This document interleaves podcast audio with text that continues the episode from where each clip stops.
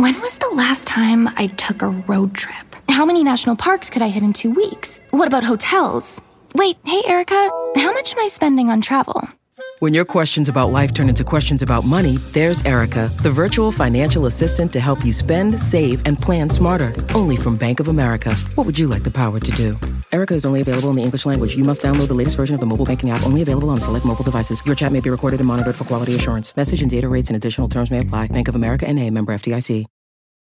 Have you ever gotten ice cream from the supermarket and you scoop it out, but it just doesn't have that ice cream parlor taste? Well, guess what? Did you know you can find real, unbelievably creamy ice cream at the grocery store? Yeah, that's right. Tillamook ice cream is made with more cream, so you get smooth, dreamy scoops each time. I'm not gonna lie, the flavors are delicious and in family size cartons. I love their vanilla bean. Vanilla bean to me is the way that you judge anyone's ice cream, and their rich vanilla ice cream made with real crushed vanilla bean seeds is delicious. Or their Oregon strawberry. Oh, I love it. Sweet strawberry ice cream with ripe Oregon strawberry pieces. So, so good. Plus, you got to check out their Mudslide flavor. It's smooth chocolate ice cream with a ribbon of rich fudge and chocolatey chips. Oh, it's so good. I got to go get some ice cream right now. Plus, you know you're in good hands with Tillamook brand. They make over 200 different dairy products, and the brand is farmer owned and led by dairy experts. Boy, oh boy.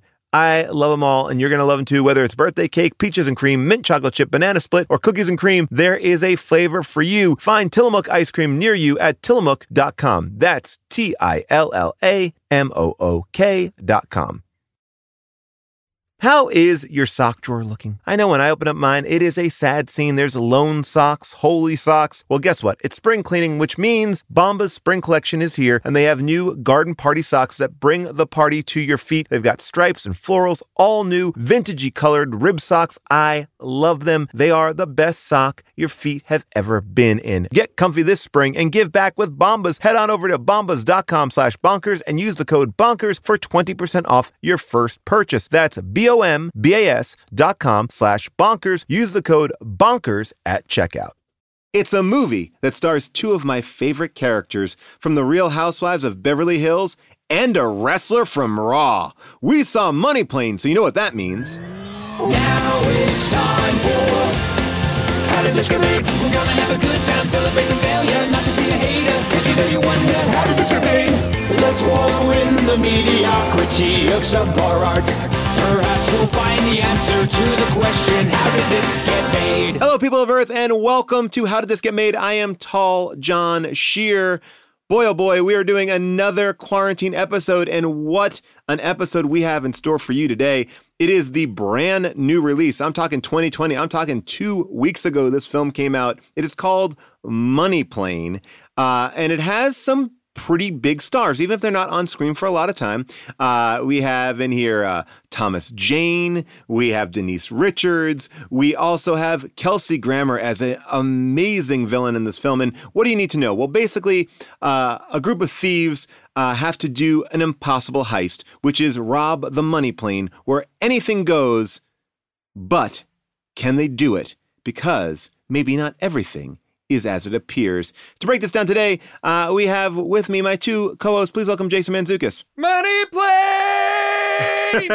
Money plane. Money plane. Money plane may be my new Geostorm. Uh, this this has real Geostorm potential to just scream money plane. I mean, this was I I mean, this was I can't wait to get into this. I don't understand there, I believe there are 11 people in this movie. Yes. And that it is, this movie looks like it's a terrible, like, uh, this movie looks worse than like a NCIS cyber.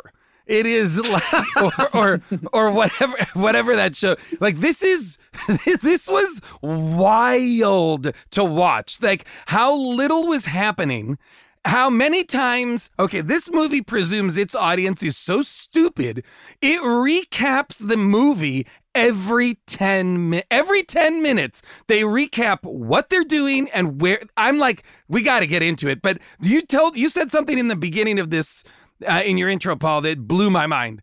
Was the lead of this movie thomas jane? Jason save that thought because you're not alone in the confusion about thomas jane. Uh, Our other co-host also had a lot of Thomas Jane questions. Please welcome Miss June Diane Raphael. How are you, June? I'm doing okay, Paul. How are you? I'm doing well. Um, June, why don't you tell Jason about our issue that we had about Thomas Jane last night? So, Jason, it's so funny you say that because, um, well, well, let me actually back up a little bit. Paul, I didn't even tell you this last night, but as I was looking at my calendar uh, to find out what movie we were watching, and I would look at Sunday night and I would just sort of glance over, like, oh, Sunday night is when I have to watch the How Did This Get Made movie. And Money the title of the well, the title of the movie is usually in the in the little Oh. calendar reminder. And I, for I think the last week and a half, thought we were about to watch a movie called Monkey Planet. By the way, if that movie exists, we are doing it next. Chris Kattan in Monkey Planet. I was dreading it. And then Paul started looking for it and he said, What's the name of the movie again? And I said, Oh, it's Money Plane. And then I got really excited. Yeah. And this movie Because was you like a plane movie. love a a I plane movie. Oh, love really? a plane movie. Oh, Jason, this is like right this up is one of the I mean, fundamental Like facts a about passen- myself. Passenger 57 type of plane movie, like a like a thriller plane movie. Oh, I mean, we've talked about this at length before, Yes. but I have I, I, I the stakes of movies on a plane to me are so much higher. Did you Um, say the stakes of the movie on the plane or the No, snakes she said the of the movie? On- Both. Did you say the snakes of the movie on the plane? Okay. the got it. snakes and the stakes. Oh, okay, got to get those snake steaks, baby. Grill them up. Sometimes the snakes are the stakes. June, I remember like Oh, one of our first delicious. early dates was seeing snakes on a plane together, right? and it was so much fun. We were hissing at the screen. Oh, the high stakes of your snake date. But anyway, I, I I really enjoyed watching this movie. When it started, we saw the credit come up for Thomas Jane, and I thought, oh, okay, this is interesting. When is he going to pop up? And we're watching, and we're watching, and we're watching. And then I paused it toward the very end, and I said, Paul, where is Thomas Jane? And he said, up, he's going to come up the third act, third act surprise. And I thought, okay. And then I looked at the time, and we had five minutes left. Oh, that's wild. Yes. Okay, and so then that, I said to June, wait a second, June. I think that Harry is Thomas Jane. And and to which you're like, no, no. And we went on a deep Google dive Yeah. to figure out is that Thomas Jane? And lo and behold, it, was, Thomas, Jane. It was? Yes, What are you that was Thomas about? What? What? What that on earth is person happening? is Thomas Jane. That's hung? Yes. Yes, What? Okay, whoa. Wait, so you didn't even know? You didn't even you know never knew. Okay, here's what I'm going to tell you. A, I did not know Thomas Jane was in this movie until you just said so. Okay, like I didn't clock the meaning I didn't clock the um the the cast list or anything. Um, so after the um after the as the movie began and the four title cards came up uh, for companies I've never heard of, and then the ca- I basically started fast forwarding until I started seeing stuff. So I must have missed that Thomas Jane was in the movie. So then Okay. When you just said Thomas Jane, I was like, who was Thomas Jane? And then I instinctive, instinctively thought there must be another man whose name is Thomas Jane. Well, And I went you- through that thought process too when we had five and there was left. just a bit of confusion. But no, you're telling me that Harry, the guy who's like The piloting the on the drone and playing video Yes. games with the daughter, that is Thomas Jane from. Punisher, Thomas Jane from Magnolia, that to- man Boogie Nights is rather. Thomas Jane. That is Thomas Jane. And if you look at him online, he is just aged. I don't think he's had any work done, but I did a deep dive of Google image searches. It is definitely Thomas Jane. He's just aged into this look, um, which is incredibly different. No, because you just say he's aged into this look and nothing else has happened. Like this is a natural progression. I disagree.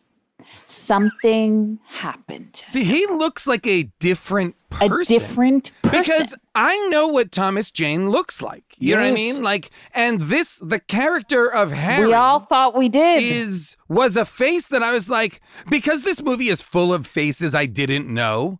You, You thought he was another face you didn't know. I was like, oh, I guess this was sold on Kelsey Grammer. And, you know, that's the money. That's why everybody, that's why there's only 11 talking roles and they shoot the whole movie on like, I don't know what I was picturing for Money Plane, but I was picturing something huge and opulent and like, cas- like a full casino stories, inside like a of double a plane. decker. Yes. I was picturing this- something ex- like big, like the stakes were, you know, like big. When he said you can bet on a man wrestling a crocodile, I was like, that's going to be on the plane. But instead, the plane is like a small, like a 727 that can only fit one poker table. and it's tight. But by the way, for that 727, I was yeah, I was still lost about the geography of the plane. These people were bopping around this plane as if it had multiple levels, but it like I never understood where they were going. They would walk through curtain after curtain. I mean, this movie like I wasn't joking. It, it's a low budget movie, and they really make up for a lot of it by just putting a lot of different colored curtains to delineate different rooms. And at certain points, you're on a plane, but you're clearly not on a plane. You're just in a room. I mean, there's It is. there's It no- is a yeah. movie that is all broad strokes and like the curtains. They might as it might the curtains might as well be like vault doors. Like if you pull the first class curtains shut, that means nobody can pass. You know what I mean? Like if they treat those curtains as if they are I- impermeable by other people. Like it is. They, they, they, I'm trying to think of a comp for Money Plane, like what I thought it was going to be. Like I thought it was going to be in the um, Kingsman Part Two or Part One when they Ooh, all go to the when all the richest people go to the island to be like we're going to be the people that survive the blah blah blah, and everything's open for business. I thought it was going to be that on a plane. And no, it, they've put. Well, listen, they've put no money into the Zero. actual money plane. I mean, wait, just to go back to Thomas Jane for one oh, second. oh please, Okay. Because I, I really don't want to move off of him too quickly. So I know none of us recognized his face. And and I'm not that familiar. Like I maybe saw one episode of Hung. I'm not that familiar, but I do feel like I know him. Well, he was also like around. He was given He was shots. he was in Arrested Yes. Development. He was in. He had a prominent role in Boogie Nights. He wasn't Correct. just uh, like an also ran. He like was given real opportunity. He was the Punisher in a full installment. So I he mean, also yeah, just he's a I big did not star. recognize. I, I didn't recognize the way he looked, but I also didn't recognize the acting at all. Yes. I mean, and I that's what was shocking too. Well, let you know, it's hard to judge the acting because I believe that uh, Kelsey Grammer, uh, uh, our star from Hung, Thomas Jane, and Denise Richards were all on set. Denise Richards on set for maybe an hour and forty five minutes. Yes, she's done before lunch. You know, Kelsey Grammer. Uh, an afternoon or a morning, and I think that Thomas Jane put the most time in, probably at max day and a half. At I wonder max. if there's any any Real Housewives of Beverly Hills footage of Denise Richards shooting her episode of Money Plane. I would Oh, I love. wish. I, I I would love think it was get- before, but there's another Oh. interesting Real Housewives of Beverly Hills crossover because, of course, Kelsey was also on season Yes, one. one of the oh, best. that's right, because because his 'Cause Camille ex-wife, Grammer, yes. right? ex-wife was one of the. Okay, got it. Ironically, he fell in love with a stewardess. On a plane. holy On. Okay, want to know something even trip to New York. crazier? It is. It is. I I mean, I don't know if this is just like Bravo lore, but the one of the first episodes of Real Housewives of Beverly Hills features Camille Grammer saying goodbye to Kelsey as he goes to New York to do a Broadway show, and then he leaves for New York, and she starts the season filming. Um, I it, it is said to be true that on the flight to New York after he left her, that is when he Allegedly, met- we should say allegedly. Allegedly. allegedly Allegedly, we should He- for very specific reasons. This say isn't bitch sesh. We do not have the total clearance of the Bravo team behind us here. he met his new wife, the flight attendant on that flight. I think that that's true, June. I think that that is true, true, true. Great. I mean, and that's the heartbreak for those of us that are single during this pandemic. We're not able to get on planes and meet stewardesses readily, or uh, Flight attendants. attendants. rather. You know, it is not a uh, that's that's the the number one dating pool, uh, apparently, uh, and and it's I, I- I'm cut off from it. Listen, I, I will say I did not appreciate hearing Kelsey Grammer curse during these difficult times. I, Oh wait, but it wasn't Kelsey Grammer, June. It was handle June. It was. Darius Emmanuel Grouch the third. I want to say it again. Darius Emmanuel Grouch the third is his name, and his Now, nickname I, is I want to be the clear. Grumble. The Rumple. He he also has a nickname. He his by the way, his last name is Grouch. So his his nickname is unquestionably the Grouch, right? Or Right. Oscar the Grouch or anything that i- his nickname is Grouch. So why is his why does he have a a a separate moniker that is the Rumple and then a third No, no. moniker where I thought it was the. gr- I thought it was the Grumble. I think it's the Rumble. The The Rumble. Rumble. The Rumble? What? That's a I heard weird it as the name. Rumple. I heard it as like grumble, like I'm the grumbler. I heard it as the Rumble. Rumble. Ooh, now this is interesting. June, do you do June? Do you have a note on this by any chance? Did you hear it a specific? I also I thought it was the grumble. You okay? So maybe I'm wrong then. Yeah, but I, was- don't know. But I think it's also because Paul was repeating that, so I, I Um, can't trust myself. When he referred to himself as his last name was Grouch, and then said what I believe to be was the Rumple, I was like, okay, this is unquestionably like a work of pure genius because I don't understand any of what's happening right now. Darius Emmanuel Grouch the Third, better known as the Rumble. You owed a lot of money to some very bad people. I'm not just a businessman. I'm an opportunist. So I bought you debt. I own you. Now you're gonna have to repay me that debt. Those people would have killed you. I saved you, resurrected you from the ashes. Now, you have to be able to trust those who work for you. Can I trust you, Jack? You know you don't have to ask me that. Can we just get to the job? Good man, Jack. It is one of the, it is one of the best reveals because this movie um is led by uh three actors who aren't as quite well known as the other three actors that we talked about. We're talking about Adam Copeland who plays Jack Reese. We're talking about um Is that Katrina the, Norman the who bun man. yes, he the man, man- with man the bun? yes, man Okay. bun. Um we're talking about Katrina Norman who plays guys, Isabella. guys, before you continue, Paul, I just want to interrupt because we have crossed a very dangerous. I have crossed a very dangerous threshold during this pandemic Uh-uh. because I now I saw have- this. I saw this, Jason. I saw that you had a man bun, and I was like, I "Oh no, we can't talk about the man is bun." too Right long. now, do you have it I in? I know. Can you see? it? yeah, I see it. I'm shocked. I know it's not good. Bring it a little it's- closer to camera. I'm going to steal Oh. myself and take another look and put you on speaker No, because you're trying to get a picture of it. You're gonna. No, I'm not. out. I, I will not screen you? grab it. Just turn around one more sec. One more time. Can you see it? Oh wow, Jason. I saw it the I minute we started recording. Oh, I saw it. Um, my I hair is saw so it. long and and it's so hot that that I, that I have to now put it up. It's crazy. I ordered hair ties last week. I was like, Wow. I was like, pretty soon this is gonna get unruly. So I but by to, the way, even you ordering hair ties means that that will come in about a day or two, but then you'll leave it out for a bit because you are uh, being Oh, safe yeah. about you getting. So you're not even gonna be able to get to I was this. planning ahead. so yesterday was the first time I put my hair up. Anyway, I well, didn't can we mean talk? to interrupt. Can we talk Man openly bun. about the man bun? yeah, how does it feel, Jason?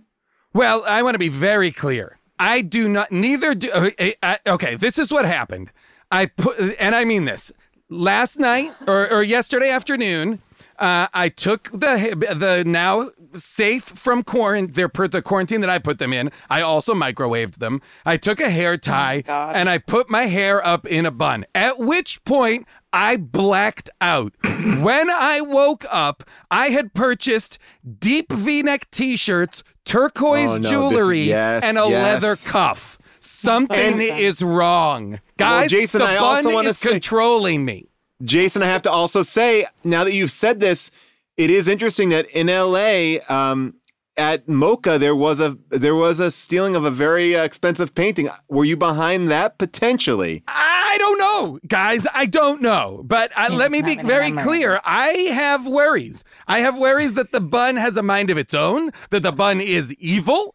You know? Yes. I, am not sure. I It's bought a, mastermind. large floppy felt hat. I'm not sure the way- why. When, not spoiler alert, but when he does drop the bun in the final scene of the movie, Oh it is God. another shocking look. Uh, I, I've been waiting for that bun Can to I drop. ask, is that guy known in some other about him. capacity? Is he No. a wrestler? Is he a something? Well, Adam He's- Copeland is uh, a Canadian professional wrestler and actor. Oh, he is is a currently signed Okay. to the WWE, where he performs on the Raw brand under the ring name The Edge, and he is currently inactive due to an injury. Um, Okay. But he was trained by wrestlers Sweet Daddy Siki and Ron Hutchinson. Got it. Okay. No, it's so tough. First of all, the entire team is just lifeless. I mean, so Well, s- uninteresting. like zero. So zero going on behind the eyes. Like it, one's less charismatic than the next. They have no banter.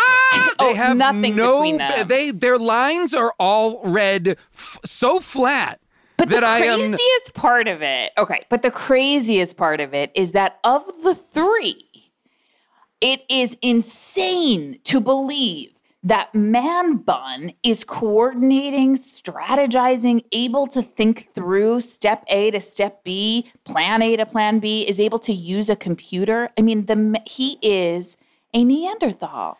I mean, he is fine, supposed to be like Jack Bauer, like a uh, a bad guy version of Jack Bauer, or that's or, or you know James Bond or something like we're we're getting. Well, he's also like he's the team leader. So it's basically Kelsey Grammer has, you know, the the man bun is in debt to a number of people, and Kelsey Grammer has bought all of his collective debt and says, if you do one job for me, if you rob the money plane, by the way. The, the words money plane are said upwards of 30 times in the movie. The frequency with which someone says money plane, get to the money plane, I'm on the money plane, I want my money from the money plane is like hilarious. There is a legend in the underworld. Those in the know, it's called a money plane. Some of the baddest motherfuckers on the planet are on that plane, all craving action. Whatever you want to wager on, the money plane has you covered. You want to bet on a dude fucking an alligator? Money plane. Untouchable by any government because the flight always takes place in international airspace. Word is they have over a billion in crypto on board and millions in cash. I want you and your crew to take down the house. Today's podcast is brought to you by Squarespace. I love Squarespace. I'm in the middle of trying to balance my business life and my real life. This work life balance, it's tough, but Squarespace has been helping me by giving me the tools to reach my goals and have time to celebrate. That's right. Squarespace is the all in one website platform for entrepreneurs to stand out and succeed online with the guided design system of Squarespace Blueprint. You can select from curated layouts to styling options optimized for every device. Get your website discovered fast with integrated optimized SEO tools. Plus, make checkout easy for customers with easy to use payment tools. You can accept credit cards, PayPal, Apple Pay. Plus, with Squarespace AI, you can explain what your site is about. You choose your tone and enter what you need to get auto generated perfect text. Anyway, I love Squarespace. I've been building sites with them from the beginning. And when I launched my book, I said I'm doing it all myself on Squarespace, and I'm very pleased with it. Head to squarespace.com for a free trial, and when you're ready to launch, go to squarespace.com slash bonkers to save 10% off your first purchase of a website or domain. I recently went to the Telluride Comedy Festival and I was sick and tired of staying in the same kind of cookie cutter places. And I went on Airbnb and I found a perfect spot for me and the family. We had an amazing time because we felt like home. Then I realized wait a second, what if I could give that feeling to someone else? Yes! That's the best part. When you're away, your home could be an Airbnb. That's right. Many people host on Airbnb, but there are people who have never thought about it or didn't even realize that their space could be an Airbnb. Hosting can easily fit into your lifestyle, and you can make someone feel great and make a little bit of money too, because we all need a little bit of money. And maybe your talent or your gift to the world is having a killer place. So if you have a home, but aren't always at home, you have an Airbnb. Your home might be worth more than you think. Find out how much at airbnb.com slash host. Hey, everybody. Just wanted to give you a quick heads up here. There's something we should all be doing. It's going to improve your life, make every day a little bit better, and that is eat more Reese's peanut butter cups. Yes, think about it. All the gurus, all the coaches out there, they've never said the words eat more Reese's. I mean, the combination of sweet chocolate and salty peanut butter. I mean, this is something that brings other people and ourselves joy. That's why there's two in a pack. Shop Reese's peanut butter cups now at a store near you, found wherever candy is sold, and often in my pantry because I love these. Can I even just walk us back? Because I have a very hard time, and I know this is a very simple plot, but understanding the plot of this movie, not the robbing of the money plane, but the catalyst that what you just described, what like that is a reaction to the opening of the film. The opening of the film, they go to rob a museum, which is a straight up factory. This movie is warehouse, warehouse, plane, warehouse, warehouse, backyard. Like that is like it is all warehouses. That is a cement. It looks like a prison. The museum that they go into, and so they go in to break into this room. The painting is not there. They escape with their lives because the security It's catches them. Yeah, it's a setup, but yet there's nothing to steal, so it can't be a setup. Anyway, regardless, like you can't you can't arrest somebody for stealing something if it's not there. Like they didn't can I do anything. a question, Paul? They didn't do anything. Yeah. But here's my question. Oh. Why go through those lengths? Why wouldn't Kelsey Grammer just say before the art museum, just say, yes. hey, I bought off all your debt. You have to do this for me. Well, that- well, that's what I'm saying. go That's what, that's what I don't understand. That the whole Yeah. movie is built on this conceit of, I mean, let's just reveal it because it'll make more sense if we talk about it the way that we know it to be true, which is Kelsey Grammer hires Adam Copeland to steal a painting, which he actually already owns. He then takes the painting out of the museum. Adam Copeland goes in there. And then there's no painting for him to steal. So then Kelsey Grammer is like, You owe me because I hired you to steal this thing, but you didn't do it all the while he's lying to him that he didn't but it doesn't make any sense if it's not there you can't like they I should have done a setup where they steal the painting and then he was responsible for the painting like the fact that it's not there No, no, doesn't I mean think- that he failed Sorry, I think the Yeah. I think the disconnect is the the reason that Kelsey Grammer does the fake out with the painting is that so Man Bun feels as though he's failed in the job and feels beholden to do the next But job. wouldn't he right? feel beholden if Kelsey Grammer had purchased all of his gambling debts? I think that the point was this painting thievery was supposed to cover that. So now he's guess- in he's in base it's basically He's just bas- further in the hole. He's basically drawing him in one step deeper so that he does something one step more dangerous. I, I understand i think i under, i do understand that but i guess my confusion is this if you tell me hey i have a lead this car i want you to steal this car from me it is worth thousands and here's where it is and i go there to steal the car Wait, what, what's it's what not kind of car is it? Is it it's like, a, really Prius? nice. It's it's a It's really a nice, nice, It's Prius. like a maxed out Prius. Yeah, I mean with spoilers, uh, undercarriage lights, souped up Oh, wheels. It nice. should be like my Pacifica with uh, all black, jet black, ready to ride the night. Yeah, Um, map I- black Pacifica. I like you rolling through towns with a map black Pacifica. with bullet holes on it. I got those decals. One in matte Black. I do think matte black looks cool. uh, all right, so Helen, You know so- what's amazing? I just watched RoboCop the other day. Sorry, I mentioned this I think uh, last week, but th- the cars in RoboCop matte black. I was like, wow. Even then, this was like a the future is matte black cars. Verhoeven I do think understands. they, Paul, you do think they're good looking. I don't. Yes, would I drive a matte black car? No, I'm. I'm conscious enough to understand that that is not a good look for But me. by the way, if you want if you want that, you should have that. Thank you, babe. I appreciate that. June is still supporting me after I uh, leased a car that I hated. Uh, and For uh, years. and, uh, he literally went through all this trouble to lease it, got all of the stuff together, picked out all the packages. Day one, he said he didn't like the car. I cannot go through that again. Because of how it drove or because of how it Oh, looked? it's a I long just- story. it was a long story. Like I basically was like rushed into picking a car because of a few Oh. life things that were going on, and I didn't really give it proper thought or care. And Uh, and I was kind of talked out wait, of the is one Is that I when you drove a wood paneled PT Cruiser for three years? Yeah, uh, the one that has the big decal on it says "Want to lose weight fast, slim trim," and it was a water-based diet supplement. Yeah, that was uh, that was the mistake I made. Um, but so wait, so here's my here's my issue, and this is the question that I have. The um, so if you tell me steal this amazing matte black car, here's the address. I go there, and the car is not there. I do not feel responsible to the person who hired me to steal the car for failing him because the information was wrong. I think you have a great point, Paul.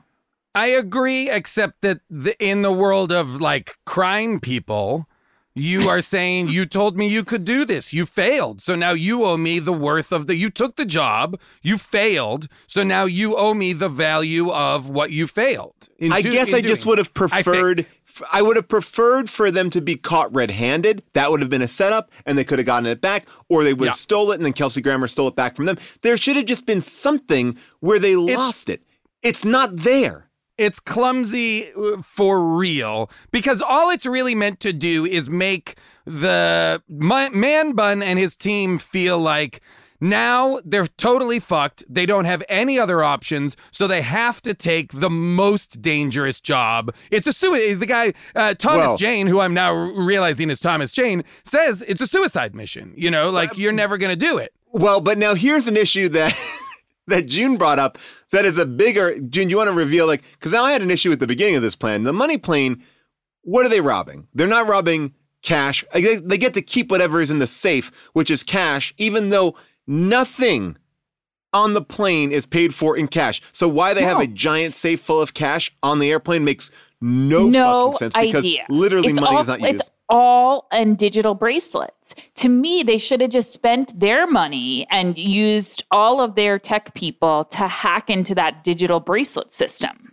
The whole they don't need to do anything. And why? They never need to get on that plane. why do any of them i mean not I, I guess not the woman who is uh impersonating a flight attendant but why do either of the other two members participate in gambling whatsoever and not even participate. They're forced into Yes. like yeah, they're like they're Man forced into Bun's job is do- to get to the get to the cockpit and take control of the plane. First things, the, the first thing he does, sit down and start playing, start gambling. Well, he's like, got to create a cover story for himself. Yeah. He plays one game of cards on Money Plane, which is this. It seems to be like a, a criminal's gambling paradise. He plays one hand and he's like, "Oh, I got to go lay down." And then that was his cover story. No one will suspect why he's got to lay down in the first minutes of the he's flight. a child trafficker. He is undercover Well, as a a human human trafficker. human trafficker. And that everybody, you know, the setup is the plane is full of the worst of the worst, and they can bet on whatever they want because it's international airspace. which is- International airspace. which is the most hilarious thing which is to imagine that the mega rich and the mega wealthy are like in order to do our really fucked up stuff we got to go to international airspace But by the way, Well, it seems to me that they're only flying over the United States or California because their other guy in the field is in a field, and when by the time they're like communicating to him, it's been hours into the flight. So either that flight just goes from LA to New York, and international airspace is like. I mean, yeah, it where does that guy was still in international California. airspace begin where I don't where- know. I mean, I, I did I did have a question as I was watching it, which was, you know, if if crimes are committed on the plane in international airspace, like over the Pacific or wherever, who whose jurisdiction is it? The like departing flights or the like the departure city or the arrival city? or just wherever you have your passport. I mean, these are great questions. Emmanuel Grouch probably knows the the details. Listen, when are, my question is when are we going to talk about Joey Lawrence's hair?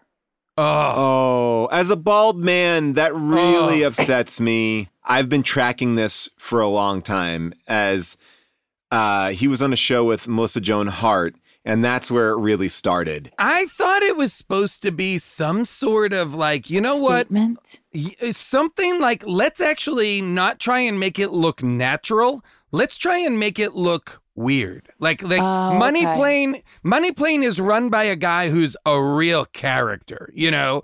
He shaves his head in this weird way, like he's got a he's he speaks in this mannered kind of voice. You know this, ve- you know, like in the like maybe it's a choice. I don't know. well, know. I hope but so. I want by to go the way, back that's to the best case scenario. He did also seem like he was wearing lip gloss, so maybe Yes. yeah.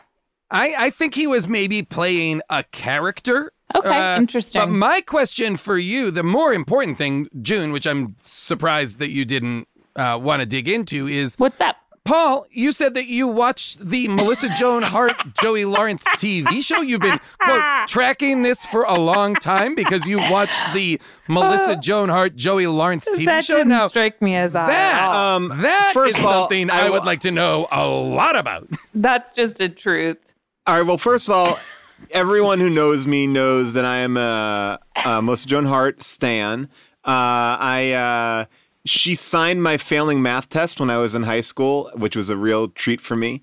You're Um, failing math test. What did you say? Yes, because whenever you failed uh, in class, whenever you failed in school, you had to bring it home to have your parents sign it. And so she was dating this guy from my school. So the one day that she came to my school to see like what a real high school was like, I cornered her and got her to sign my math test, and my teacher I have, accepted I have never, I've never met anybody, including people who grew up in Los Angeles, who had more, who had more incidental interactions with celebrities during their childhood than Paul Scheer. Like it is, it is. cr- You you interacted with more celebrities before the age of eleven than I think you have currently. This is crazy. It may, it may be very true. Yeah, she was dating this guy who went to my high school, and he was a senior.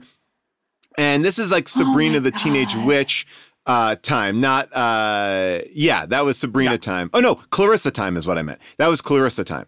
And so um, she came to school uh, to see what a real school was like, and everyone was a buzz about it, and you know, following her around and and Do you everything know like for that. sure she came to see what a real school was like? Is that the state? Why else was she there? She got to Doing like tag along. She got to tag along with her boyfriend the whole day. So I think it was sort of like, oh, I mean, she wasn't there for like a talk or anything. She literally just came and hung with her boyfriend. Which I went to a Catholic school, which also feels like that's an odd choice that they even let that happen. But Was she, came- from that area? Is that why? No, I mean not that not to Oh. my knowledge. No, How I don't. I don't know how she was. Yeah. How did they I don't know. He was a senior and I was younger. I was like a sophomore when this happened because I had to go to the senior floor to get her to sign my test because I was like waiting for it. I was like, I'm going to get her to sign it. And everyone's like, do it, do it, do it. And so I, I ran up to her right when buses were coming. And I was like, excuse me, um, such a fan. Can you please sign this? And she signed it. I still have it. I think here in the house. Um, I Please find actually, I literally do. That's. I, will you find it and play and make? Can we make a T-shirt out of that? she signed um, it, Clarissa. Wow. Oh my God! You got to make a T-shirt of Yeah. just the test. The the fail. It's a. You said it was an F. Uh, it's a failing test. It's in my autograph book from Oh, childhood. great. So I will. I will. Uh, Holy I kept shit, all my. I, yeah. I will. I will Um, definitely uh, because picture because I'm a little bit older. I missed all of Melissa Joan Hart and Joey Lawrence. So mostly I know Joey Lawrence through his podcast Lake Whoa Begone Days, which is um, really uh, just stories that are so wonderful. What are you talking about. Wasn't And the his doc- thing whoa? Whoa. Wasn't whoa? Yeah, whoa. Wasn't that his catchphrase? From So Blossom, his, yeah. His podcast is like whoa begone Whoa, days. begun- I appreciate. I'm appreciating it. Um, Ugh. the um, but no, I didn't. I was not a. I did not watch that show. But that show is a modern remake of Who's the Boss, essentially. Um, uh, the most Joan Hart, uh, Joey Lawrence show. But as a bald man, sometimes you get in these bald emails, and people are like, you got to check out what's going on over here. And so that's when I kind of went on a deep deep dive, not of the show, but of the hair, because So there's you're been on a, like a bald, a bald like text chain. I bald people will talk to each other as much as people that are losing their hair will confide to me, a bald man, about what to do. And I and I always say to them, I don't have When the that- answer because I am bald. this movie felt to me not to move us fully off of uh, Joey Lawrence and and this segment of the show, which we are now calling uh, the the bald talk. I mean, I should Uh, not have even brought you two into the bald community, Jason. You're just flaunting your man bun. Uh, you shouldn't get any of this information. I'm so so. I now I feel terrible. Yeah, and Honestly, June- it's not a safe space to be bald. Listen, And Yeah, this, this isn't is- a safe space for Paul, and it's not a brave space for Paul. Actually, Paul, No. I'd like to. I, I mean, I, I, we can cut this out, but I just want to state that when, when we started dating, that was when you officially decided to just like go bald. I mean, to start like buzzing your hair. Yeah, and it took a lot. You know, look, I talk about my challenges in this world a lot. You know, uh, but uh, yeah, I don't. Again, I don't want to look to my bald friends out there, the bald community. You know the deal. So uh, I don't need to. I don't need to let you into our grouping anymore. But uh, just know but- that we're out there. We're strong, and we will. and I will just say, day. I obviously, I. I'm a big supporter of the bald community, and Thank I, you, June. I love the way you put your money. looks. You put your money where your mouth is. I certainly do. Jason, how many bald friends do you have? You know, here's what I'm I'm gonna say, and I and I don't want to be controversial, Mhm. but I think baldness, like I think it's a choice. I think you could grow hair if you wanted to. Wow. Wow. All right. You know what? We better we better get off this because I'm going to get pretty hot under the. Co- I'm going to get like Emmanuel Darius Grouch the third here and get pretty angry. Uh, the Rumble. this movie felt to me when we are with on the money plane, when we are with the every not just on the money plane, but every single place we are on this thing, I felt like they were either in in in active production on or had just finished or were about to begin production on a porno. Like this felt like Thousand percent. Ladies and gentlemen, as a representative of the House, it is my pleasure to welcome you to the money plane. I am your concierge, and I am here to facilitate your every desire for action and speculation. As you know, there are no cameras on board. This is to ensure the utmost discretion. Rest assured, both you and your funds are thoroughly secure. Myself and my staff are here on board to bring you anything and everything that you desire. At this point in time, I want to introduce you to my bookkeeper, who will go over the rules of the house. There will be no loud, aggressive behavior which might disturb another guest or crew member. There'll be no fighting, no murder, no dismemberment.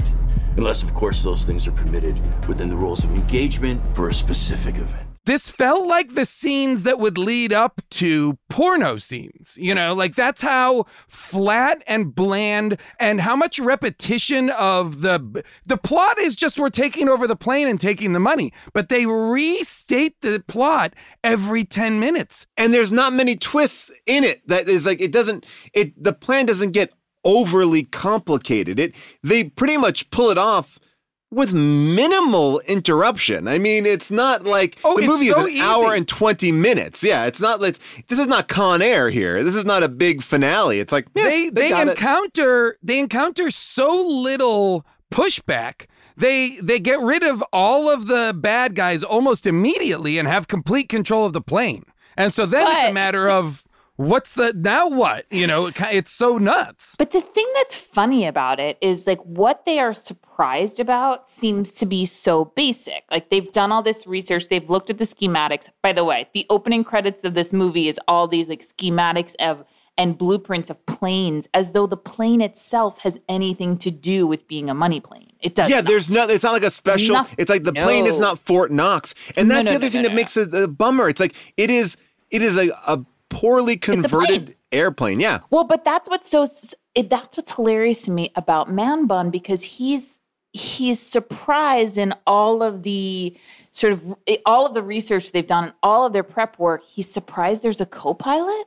That was my I wrote that too. I mean like how do you not know there's a co-pilot? Isn't there almost always a co-pilot? That I think there is in fact definitely always a co-pilot. I mean it's a giant airplane. Of course, there's a fucking co-pilot. They didn't. And by the way, neither nobody seems to be really that good at fighting. They feel to me to be fair at fighting. Like they've gotten into a couple fights, but.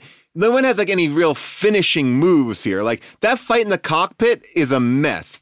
the comp for this movie is like a Fast and Furious or a Mission Impossible, right? Yes. E- They, they, they're a team that's made up of like one guy who's the hacker, uh, one guy who's the leader slash you know pilot in this sense. Um, the the woman is the kick-ass badass fighter, and then the guy on the ground. The Guy I'm, on the ground. ki- I'm kind of not sure what his deal was at all. And why he was relegated to like ground duty because he didn't see because that would technically be the, He seemed the like- tech guy. Well, McGillicuddy, cover name Yeah. McGillicuddy. One of the hardest laughs I had that his name was McGillicuddy. McGillicuddy, and said so frequently. yes, he was normally the tech guy, but for this they switched him.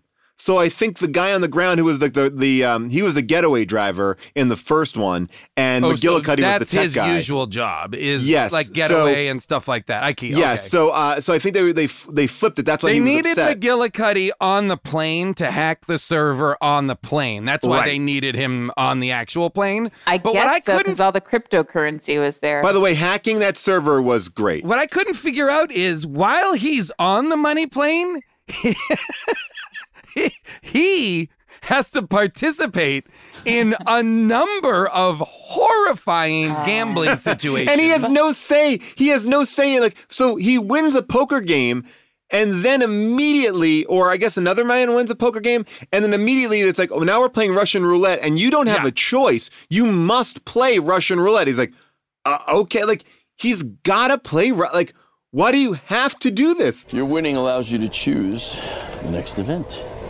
Well, you know I'm a Texan. But I can still enjoy a glass of vodka. Comrades, who wants some? Ladies and gentlemen, we have a game of Russian roulette featuring undefeated champion Mr. J. R. Crockett. You know, at first, I thought to myself, that's a brave man. Then I realized, Mr. McGillicuddy, that's a brave man. That is a man who's ready to die. Ready to meet his maker. And then after after he wins Russian roulette, they're like, "Okay, and what's your number?" And he doesn't know, and he says 17, and then it's man versus cobra, and it all comes up on a screen. And because he guesses close to 17 seconds how But- long the man will live, I was like, "What is?" But by the way, they didn't even have Price's Right rules, which is the closest without going over. He was the closest with going over. Like, I mean, they didn't tell him what the rules were. They didn't tell him what the games were. At one point, June and I were watching the second scene with the two men that look like two Russian men at a table on security camera, and we're like, "What is this game?" And we're Oh. like, "21 Yeah, what what were they doing?" He just slams an axe into the back of his head. You know what I totally forgot about that is so pointless. It's so stupid. And I understand why it's there because it it it gives you the initial buy-in as to what kind of trouble Man Bun is in. But Man Bun's past r- involves being a gambling addict. Oh yes. Like that he's such a gambling addict that that's why he owes all these bad people money, but that doesn't come into play. That doesn't give him any expertise It's not like- on the nor, by the way, plane. nor does it create any conflict for him. Right, He's correct. not It doesn't trigger struggling him. with like heading back in. Okay, the craziest thing, this is what I genuinely didn't understand. McGillicuddy, first of all, McGillicuddy will never be the same after seeing what he saw. Like he's McGillicuddy watched traumatized multiple for people die life. up and close. has and has been a part of it. He's been like an active part of it. Very much. so. McGillicuddy literally watched a man blow his fucking brains out a foot away from him and then is Yes. eating a full meal four minutes later. A full meal. Not upset Yeah. about it at all.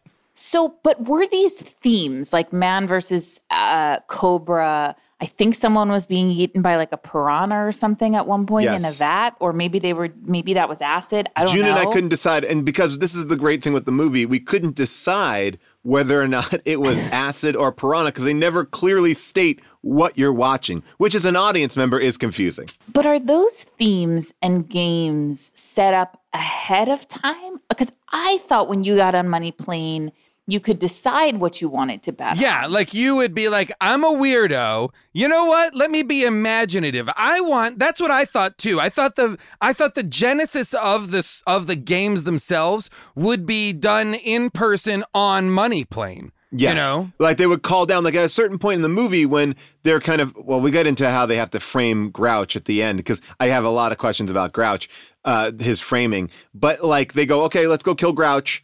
And they, and they start taking bets on that. Like they have connections to the ground to do any sort of fight that they wanted to do. Like you would imagine they would have. I mean, by the way, when that guy is fighting the uh, the python or whatever it is, the cobra, the floor has a fucking um, witchcraft symbol on it. Did you notice that? Oh, I It- didn't notice that. Oh yeah, the floor had like that uh the pentagram. Just like what is this? Why are you mixing so many things? Everything, nothing. That eh, they were using like like even when they play the first round of poker or whatever card game they're playing, they do like a full on card montage of chips being thrown and cards being dealt and blah blah blah. But none of it tracks. It's all just just it's almost like B-roll of chips hit the table, cards flip over, da da da da da. da. Like it, it almost felt like um like I said a, a porn movie before, but it also felt like a Tim and Eric show or something like Yes, it that. felt like almost Decker. like a parody, you know, of something like well, talking this. about like I wrote down a couple of things that all go into like that porno Tim and Eric world, which is like at one point one of the bad guys just looks like a Ben Stiller character from the Ben Stiller sketch show. He's got like a big crazy mustache on. Then you meet another character who's just wearing a cowboy hat. And it, every time like he's on screen, like a, a little like music twang, like wow, wow, wang. And then like at one point, Joey Lawrence says a line where he goes like, um, "We have the best pilots in the world, and I know this because I myself am a pilot." I'm like, what the fuck are we watching? What is this? Well, but my my expectations then are well, I guess at some point Joey Lawrence is gonna Nope. fly this plane. Nope. Well, that's my question though. When they do decide to get out of there, frame Kelsey Grammer, and take as much money as they can and transfer the crypto coin to various charities throughout the world, um, who's flying the plane? Exactly. Do when they when who's flying the plane for the rest of the movie? Like the plane is just I'm assuming on autopilot and will eventually crash. I mean, it's it's crazy because oh, you're right. I didn't think about who's flying, and the plane is flying straight, which I guess you could maybe do with autopilot. Although it seemed like every time he wasn't touching that uh, that lever in the beginning when they were having that fight, that plane was going down. Like they, he needed Oh, to have yeah. his hands on it at all times. So that's my question eventually was like what happens to the plane and all the I people guess on they're it? all dead. like including the staff? When you travel, do concerns back home nag at you? Did you lock up? Did you leave a window open? Well, if they do, that's why you should invest in SimpliSafe Home Security today. That's right. For award-winning security and peace of mind wherever you go, SimpliSafe wants to be there with you by actually not going there at all, but staying at your house. Listen, Newsweek ranked it the best customer service in home security. Plus, it gives you whole home protection sensors to detect break-ins, fires, floods, and more, plus a variety of indoor and outdoor cameras, no contracts, and a 60-day money-back guarantee. I'm going to tell you this. It's worth it for the peace of mind to know that when I'm on tour, when I'm out there in the UK, I can check in on my house. And with the time difference between LA and Europe, I loved having the 24-7 professional monitoring service in case something happened when I was asleep or, or not reachable. SimpliSafe has given me and many of my listeners real peace of mind, and I want you to have it too. Get 20% off any new SimpliSafe system when you sign up for Fast Protect monitoring. Just visit simplisafe.com slash bonkers. That's simplisafe.com slash bonkers. There's no safe like SimpliSafe. Are you feeling overwhelmed by the news? Well, you are not alone. Listen to Love It or Leave It, hosted by former Obama speechwriter and comedian Jon Lovett. As a former White House staffer, he is no stranger to political chaos, but don't worry, that doesn't mean he's keeping a cool head in today's chaos filled news cycle. Far from it. It is the only show where you hear Golden Globe winner Greta Lee give award worthy readings of listener mail and Kathy Griffin go off on all things MAGA. Hold tight to your sanity and listen to Love It or Leave It wherever you get your podcasts.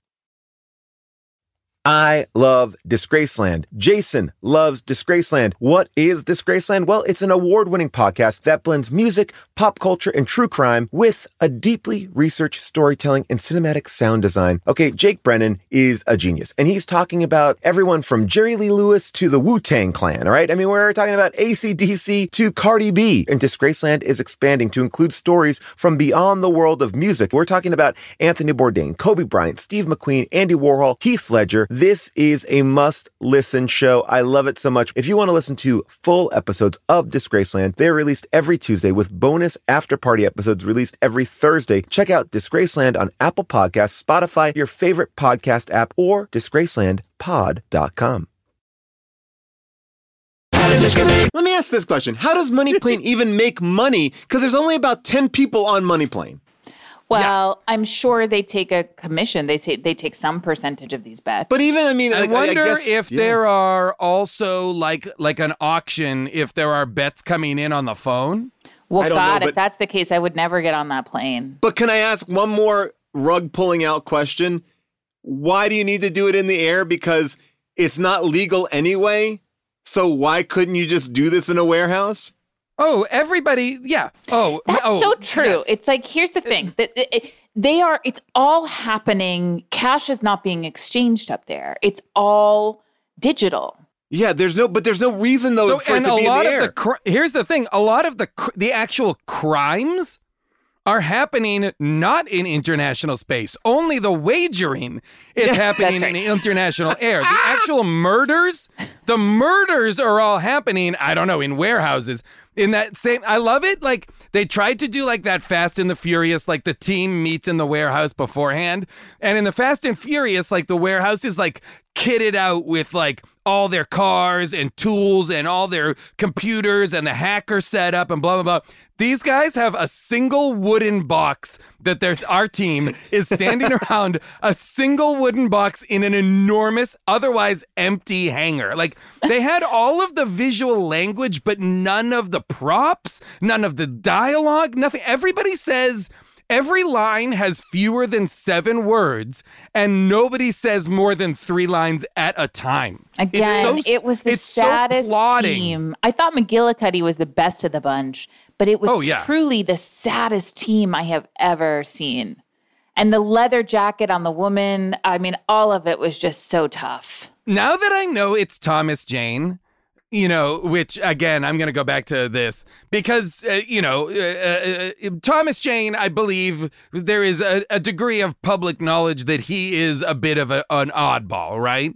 Um, so now it Oh, is makes that total right? se- Yes. What's so he up now, to? Uh, there's a uh, there uh, there was some story about like he wants to always be barefoot during all of his characters. Yes. His characters he He's wants always them to barefoot. always he's always barefoot. He wants them to be barefoot. Blah blah blah. And it makes now sense for because I noted it a number of times. I was like, this actor, not knowing it's Tom Jane, but now that I do, it's for sure certain. He was like, you know what I think? I think my guy smokes a pipe. My Well- guy definitely smokes a pipe. I don't want to drop. I don't want to drop multiple two celebrity scenes- encounters on you. But the one time I did run into Thomas Jane was Wait, it what? dealt with him smoking. Yeah. Was that a pipe shop? Well, it was kind of like so. Are you I was part in- of a pipe club?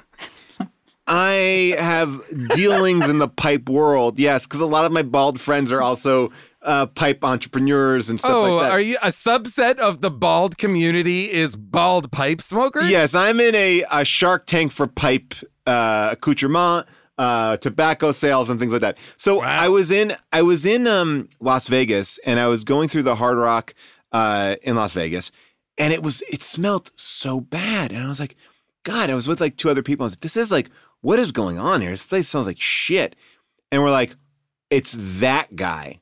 And we look up, and there's a man sitting on a banquette in the middle of the casino floor. Like he's elevated way above everybody else, what? no shoes on, smoking a cigar and riding the banquette like a fucking horse and being super loud. And it was Thomas Jane, his naked shoe- feet, smoking Ew. a cigar that stunk up the whole, like, a casino. I've never been in a casino where I'm like, oh, that is the stink. Is Thomas Jane riding a fucking banquette? So I think like cigars and pipes are big to him because Okay. yeah, I And think bare the- yeah. feet. And I want to Yeah. be on record. I do not like feet. I think feet are gross. I think we should cover them up. Wrap it up, Thomas Jane. Nobody wants to see your feet. I, I appreciate all of that. I want to talk about the flashback to Darius Grouch. I know I keep on going back to Kelsey Grammer. Kelsey Grammer, like, a literally after they have a full scene where he tells them the plan, um, our lead, Adam Copeland, is in an airplane five minutes later and sees the scene again, which he's not in. It's just it's just him doing the monologue of the scene in a different room. Yeah, that's how they they have to find new ways to recap the movie, including showing you scenes from earlier in the movie. Like this is this they didn't even show you a scene earlier. They reshot the scene with him not in it. So his memory of Yeah. it or his nightmare of it. Oh yeah, because he's not even in the plane. Yeah, This is when because he's sleeping with lying in wife. bed, reimagining that whole scene from Kelsey Grammer's point of view. The best line of the movie is when Kelsey Grammer says to his henchman, "Hold on, P. Roach." I was like, "What? What is going on right now?" This Kelsey Grammer is is. A plus plus in this movie. I don't care what you say. He's I think Kelsey Grammer should win an Oscar for this. he is bringing he's bringing the heat. I did do a little bit of Listen, research. it's going to be a really weird Oscar year this year because so few movies got released. I think he's got a shot. Um, why? Why does the guy on the ground, when he has his knife out, peel a full banana? Oh, I didn't see that. Why does he peel? Does it, let me ask you this to this to our audience: When you eat a banana, do you peel the entire thing at once and then just hold the bare banana? No. Never. You use the peel as the holder. He it's a burrito wrapper. That's what you use It's a a banana peel bizarre. for. It's I don't understand the man on the ground at all. He is extraneous and is pointless in this movie. Well, here's what I don't understand the ending. So I was trying to really figure out what was the device that in the end we find out through yet another flashback that um, Man Bun has put under Kelsey Grammer's table. What was that? Just a tracking device so he could send people No, there to I think kill? it was a it was a it was it was I genuinely believe it was just a mic pack. I think it's a microphone so that he could hear whatever. Oh. That's why But he's that's able not how to He, but that's not That's- how he figured it out. I think that's how he's able to know. Like when when when we were talking earlier about when he knows what Kelsey Grammer said, even when he wasn't there. I think he knows what Kelsey Grammer said because he mic'd that table. But but, Yeah, but he- okay, if that's the case, then why get phone calls from Thomas Jane, who's the one who reveals all the information? Wouldn't he know it? M- my uh, good question. I, I'm not sure, but that I believe is what we're. I'm. We're, I think we're meant to believe that's a bug. You know, like he's bugged him. But by the way, it- it's, it's not a about- it's giant. if you know anything about a mic pack, tracking him. Yeah, well, because his house tracking is him, not yeah. moving. But it's like this is where the movie falls apart because it's. I mean, it's so it's so tightly constructed. This is really. I mean, I know we don't have Tenet in the theaters, but we do have this, which I'm excited about. Um, but the idea that he was aware enough to put a mic pack there, but didn't recon it at like why at that moment? Because it didn't seem like he really caught on to it until much much later. Y- yeah, we never. Well, I think the reason. I think that I, frankly, I think that is because the audi- the movie would lose its stakes. If if we Right. if we the audience know he has a bug, we don't have the tension of their inevitable double cross, which happens. You know. So Um, I, I, I'm actually going to give the, I'm going to give Joey Lawrence's brother more credit. I don't think it was a bug. I think it was just a tracking device, so that they could locate exactly where he was. But he's always in the same place. He's exactly where they met. He's him. in a so you mean they could modest he could have house. just like he a have modest just house texted in Los address. Feliz. A very They would have had to have moved that table. That would that would assume like, oh, we got to get you out of here, sir. Let's get you and your outdoor dining room table onto the helicopter. well, you see how We're much he cares about the terracotta floors. He he does. I mean that that terracotta floor stuff seemed improvised. Uh, so I feel like. Oh, Oh, that was so funny. My favorite part of this movie was there's a moment where he's first meeting uh, Adam Copeland, Jack Reese, and he's kind of confronting him. And as he's talking to him, he's like, "You you lost my painting, X, you know X Y Z," and uh, he goes, uh, "I should make a fucking painting of you right now by blowing your head off." And as he's saying that, one of his henchmen puts a canvas behind the back of his head, and he goes, "I'll make a Pollock right now." And I was like, I love this is my favorite shit of like bad guy movies where it's like like the the talking of that uh buy me a canvas okay yeah i'm gonna and then i'm gonna say this thing i'm gonna i'm gonna i'll be talking to him and i'll say i'll blow your head and when i say that you have to pr- bring the canvas behind his head, and then that was Yeah. just for the effect. Like I just love like that, like those conversations of like the the hour beforehand, like an hour before Man Bun gets here, we have to have a meeting so we understand exactly the beats. What would have been cool is if you looked up and on the wall was like ten Yes. bloody bullet paintings, so that you knew the the rumple means business. The grumble You know? knew the grumble knew what was up, but no, but like that to me, and then the guy then has to like kind of sheepishly walk away. He goes like, "Yeah, I'll blow your head off," and he's like, "Go back." And then you know that guy's like, "Okay, I'll put it back. I hope I did a good job. I did, did the canvas thing, but you know." That's by the way, P Roach, just in case you're wondering. P Roach. Because because I watched it with closed captioning and was crying laughing. This movie So what like, did genuinely closed captioning say about Grouch versus Grumble? Ooh, that's a good question. I gotta look I gotta look back. I think it's I'll look it up. I don't remember. Um, um, but now what? How did the end actually happen? Because I said to Oh, June like multiple times, like what? Like so what? Like basically, he plays a recording and goes, "I'm Darius Grumble, and I'm gonna rob the money plane." But he's and then and then immediately Joey Lawrence is like, "Let's kill him." Like, but but it was like, but he's not. He hasn't.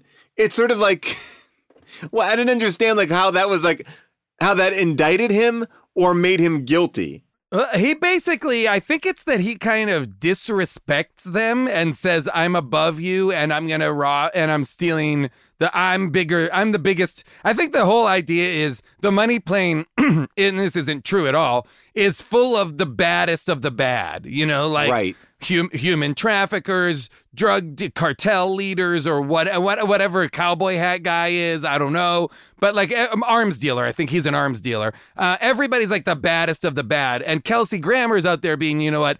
I'm the baddest of the bad, and I'm going to steal so that everybody's like, you know what? You don't get away with that, and they put a price on his head. Got it. But that requires that Man Bun is planning this double cross all along. Meanwhile, Kelsey Grammer also, it, in the most bizarre way, in an effort to keep him in the movie more, wants to be on FaceTime with Man Bun The whole time. throughout the movie, whether it's on a laptop in the cockpit or an iPhone duct taped to the foot to the plane and other plane. He's like, it's like somebody who who's like so needy and it's like, well, no, don't hang up yet. Like I still want to chat. He likes using code names. Like he, there's a fun-loving sense to uh, Darius Grouch the Third that I feel like we could explore in another film. Although he scarfaces it out at the end, we don't even see him get assassinated. We just see him pull up a large gun and go ah with uh, CGI bullets flying, and we don't even get to see him fall, which is great for your sequel because I would like to see you know Darius Grumble continue his saga.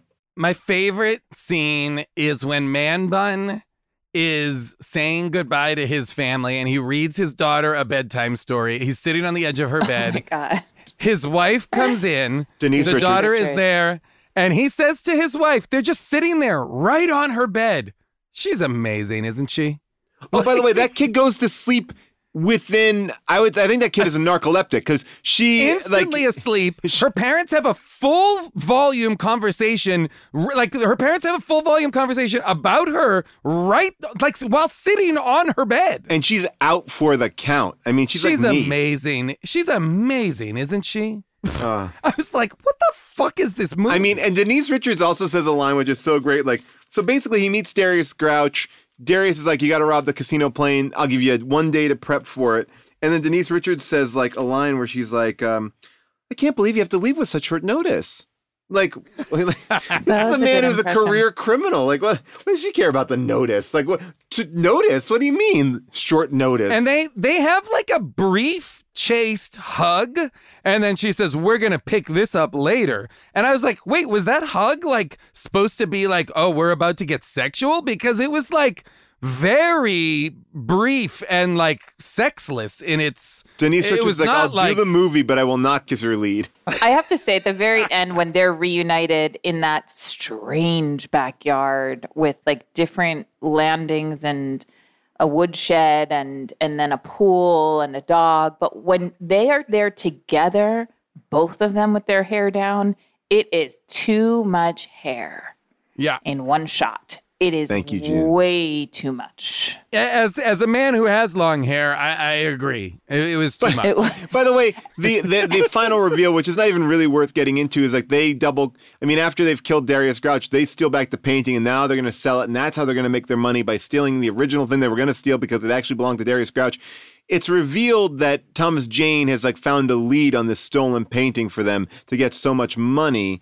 Um, but then when they show where the painting is, it's in his backyard, leaning up against a wood pile that you would have for firewood, uncovered, unprotected, just This in is a backyard. forty million dollar painting. That is, that this is how little the movie trusts that you're gonna put together what has happened.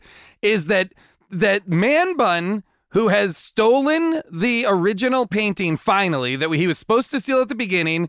We haven't seen it happen, but we know he has stolen it.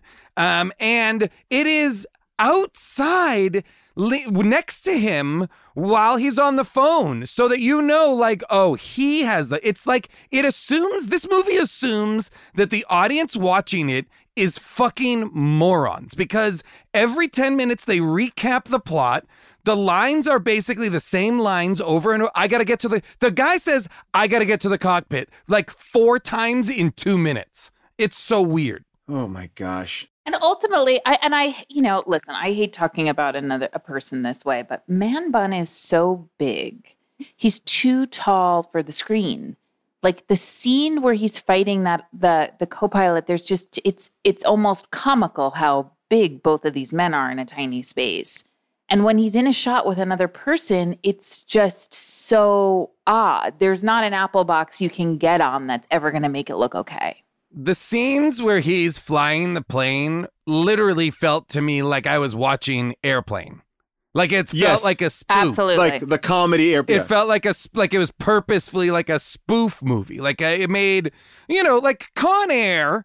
Like we can we have we actually have a comp for this in our pantheon. You know, Con Air. You know the guys. The mission is take control of the plane. Blah blah blah. And you know like it's a lot of struggle and a lot of steps to do it. All he has to do is elbow a guy in the face. And there's so much like just like immediate kind of like resolution of the plan. Like boom, and then he oh no, a co-pilot, and then he clobbers him a couple of times, and now fully in control. And the same, the they have to. F- McGillicuddy and uh, the woman, what's the woman's name who is under their their muscle, the like the not Gina Carano badass. They fill a black duffel bag full of money that they have their action in three different scenes is to pick it up, move it three feet, and put it down. That's it. Yeah. That's all they do. They put they leave it here, then they go back to what they're doing, then they come back, they move it three feet this way, they leave it there. It's hilarious how li- the full scenes accomplish absolutely nothing. It's so crazy. Oh my god. You know, I did love them all jumping out of the plane.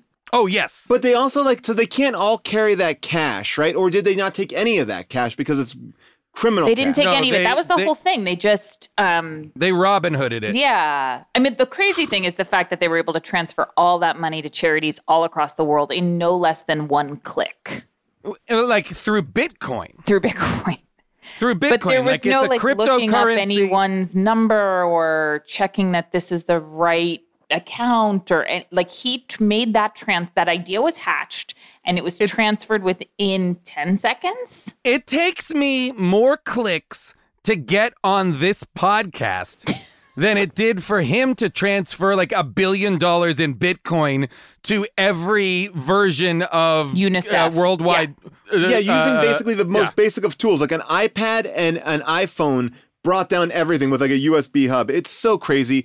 Obviously, we have opinions about this movie, but now it is a chance for second opinions. But wait a second. There are no real second opinions about this movie. This movie just came out, and uh, they're not like they're not really worthy of reading. But I will just kind of give Yeah. you an overview uh, of them. But I actually have something instead, which I think will be a lot of fun. So far, there are only seven reviews, so 38% are five stars. Uh, you know, you have things just like, hey, I love that Frasier was in this movie. Adam Lawrence is the best. He should be nominated for Best Director. Like, it, I don't, I can't tell if they're real, if they're facetious, but what I do have uh, this is actually found by Nate Kiley, is some details about the filming of this movie that I think will help uh, a lot of us here uh, kind of get to the bottom of this. Um, so basically, when they were making this movie, they did not finish the plane set. They first of all, they didn't even have a plane set. They heard about a plane in Nashville. They ran down there to start shooting this movie in Nashville on this plane set, and they could only shoot into corners because the plane wasn't done right. So a lot of the movie, the reason why you're up against those screens is just Yeah. because they didn't have a set built. Um, and this movie was come up. This movie the producers came up with this movie after playing Casino War, which is uh, a game of chance in a Las Vegas casino where you just play war against the dealer. It's not even blackjack. It's like you have an eight. Oh, the so dealer it's like has a super basic game. Yeah. Yep, that's how that came up. Um, and then um, this is the best one I love. Um, uh, so Kelsey Grammer says, I'm always drawn to guys who are a bit over the top. This is one of those characters. I don't mind the comparisons to Sideshow Bob. He is one of the arguably the greatest villains of all time. So he considers himself, this is an homage to Sideshow Bob. Um, and then this is the best thing about shooting Kelsey Grammer. They had to shoot him all on a Sunday morning super early, and there was a guy mowing his lawn uh, over the fence, and there was a dog.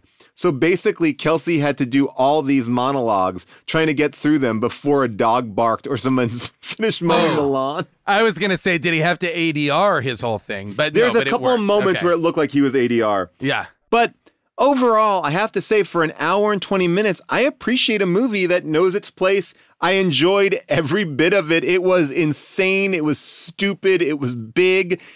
I would, you know, I mean, I would recommend people see this movie. I, I don't know. I, I had a great time watching it. Yeah, I me too, Paul. I mean, it was just uh it's it's quite a ride. It amounts to less than nothing, but the journey is is is enjoyable and outrageous. It is, yes, I agree. It is, I had, I was laughing so hard while watching this because. Eh, because I knew nothing about it. You, I just received an email saying "Watch Money Plane," and I was like, "Oh, I'm already in." Yeah. And so every And I received every- one that said watch Monkey Planet. So every reveal for me was like, whoa, whoa, what?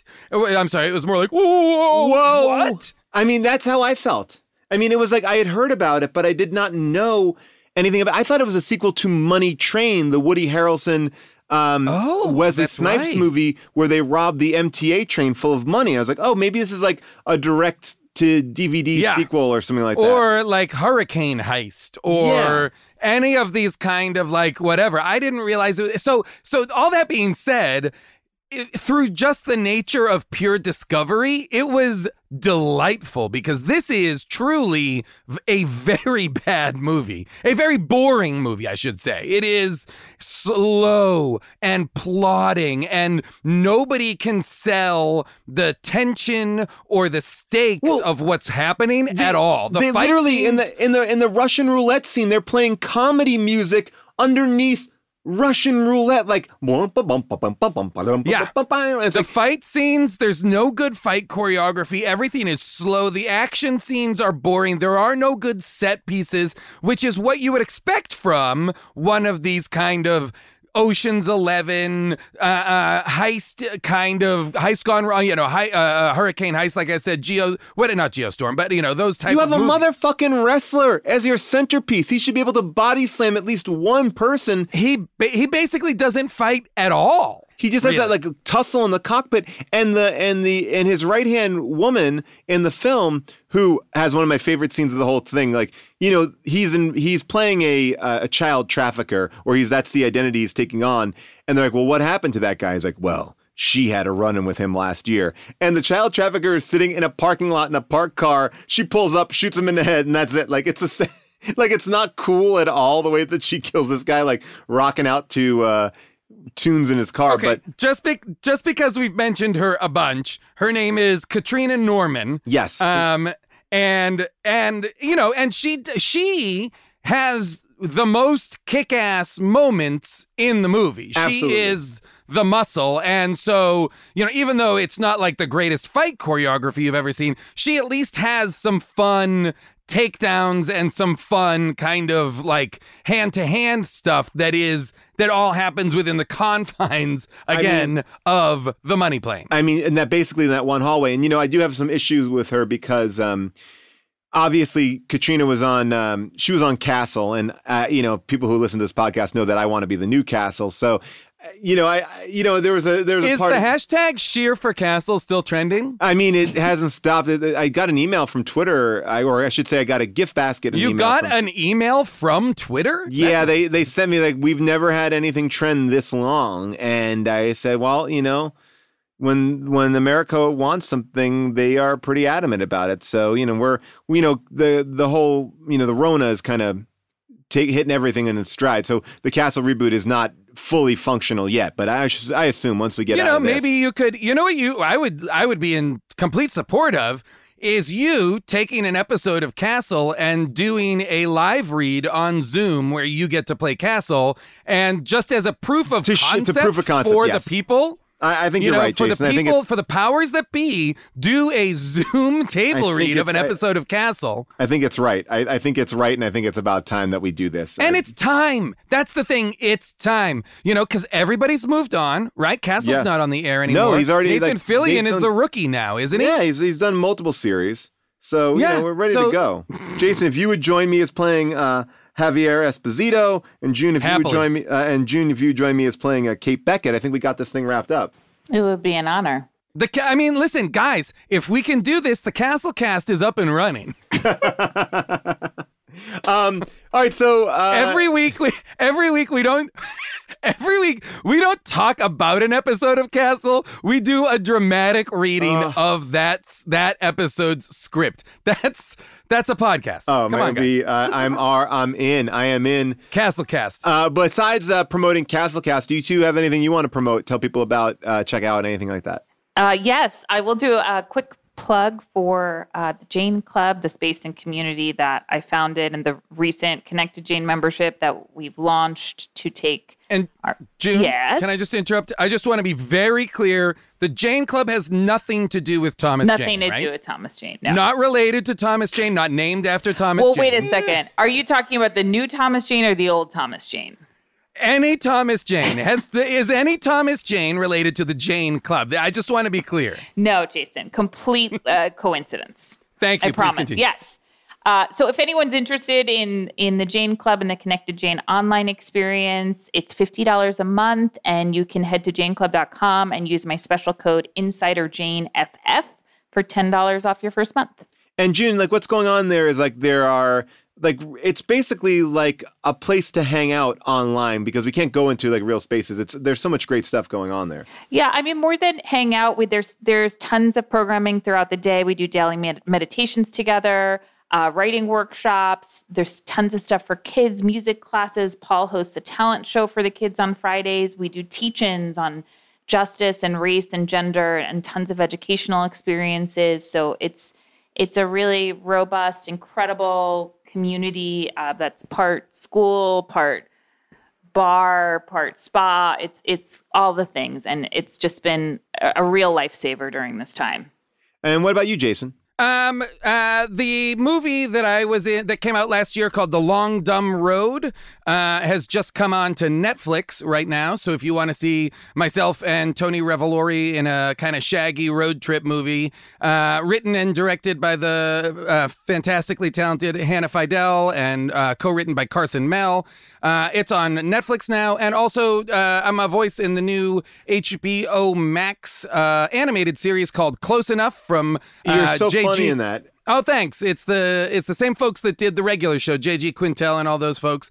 Really funny, family animated show, but definitely R rated. So it's uh that's a blast. And I also want to say, uh, and we I think we texted about this, but last week on the the mini we misidentified the name of the Thirst Aid Kit podcast that I was on. So I just wanted to make sure our listeners are going to the right place to hear that episode. It's called the Thirst Aid Kit. Uh, the hosts are Nicole and Bim, and it's a great podcast. So I just wanted to correct that Yes. from last week. And I will say uh, one other thing that's important to uh, to to hear or understand is uh, Jason and I, if you have HBO Max, you can actually watch us on the Chris Gethard show, the episode where Chris sabotaged us live on air and gave us total control of his show for an episode. It was completely improvised and impromptu, and it was uh, it was awesome. So and now that has a on live television. and on live It was- television. he abandoned us without telling us. He abandoned us for an hour on live television, uh, and it is. I will say it is one of my one of my two favorite things I've ever done. Were both with you, Paul, on Oh, so Chris fun. Gethard's uh, sh- show, but the one man's trash episode, which is the dumpster episode, which is available on YouTube, and the one that you just mentioned called sh- uh, "Show Us Your Pets." So if you which have is HBO on Max, HBO Max. go deep dive in there. And also this week I was on the Anna Faris podcast, uh, Unqualified. Fun to see her again, and uh, always a trip to see what she's up to and interested in. Um, this has been a pleasure. Another How Did This Get Made in Quarantine? And it couldn't be done without our amazing team that is behind our Zooms, making sure this sounds great. That is our producer, Cody, um, Avril Halley for picking this film, Molly Reynolds for organizing all the things behind the scenes, uh, Devin, our engineer, uh, Nate Kiley for doing all of our research, and uh, July for listening through, finding all the moments, trimming all the fat, doing all the hard work, and everybody at Earwolf, thank you so much uh, for listening. Also, the Ghost of Craig T. Nelson, uh, thank you for all your brilliant designs. And Kyle Waldron, you can always head over to the TeePublic store to check out all of our amazing shirts. Our charity shirt is now down, but we raised over almost $8,000 uh, in charity shirts there, so that was amazing. And our Gish and Gersh shirt uh, paid for over 800 meals, so uh, pretty amazing all across the board. And Gish and Gertz is still raising money uh, now that charity has changed, um, but uh, really fun stuff. So head over to teepublic.com slash store slash hdtgm. Uh, bye for now.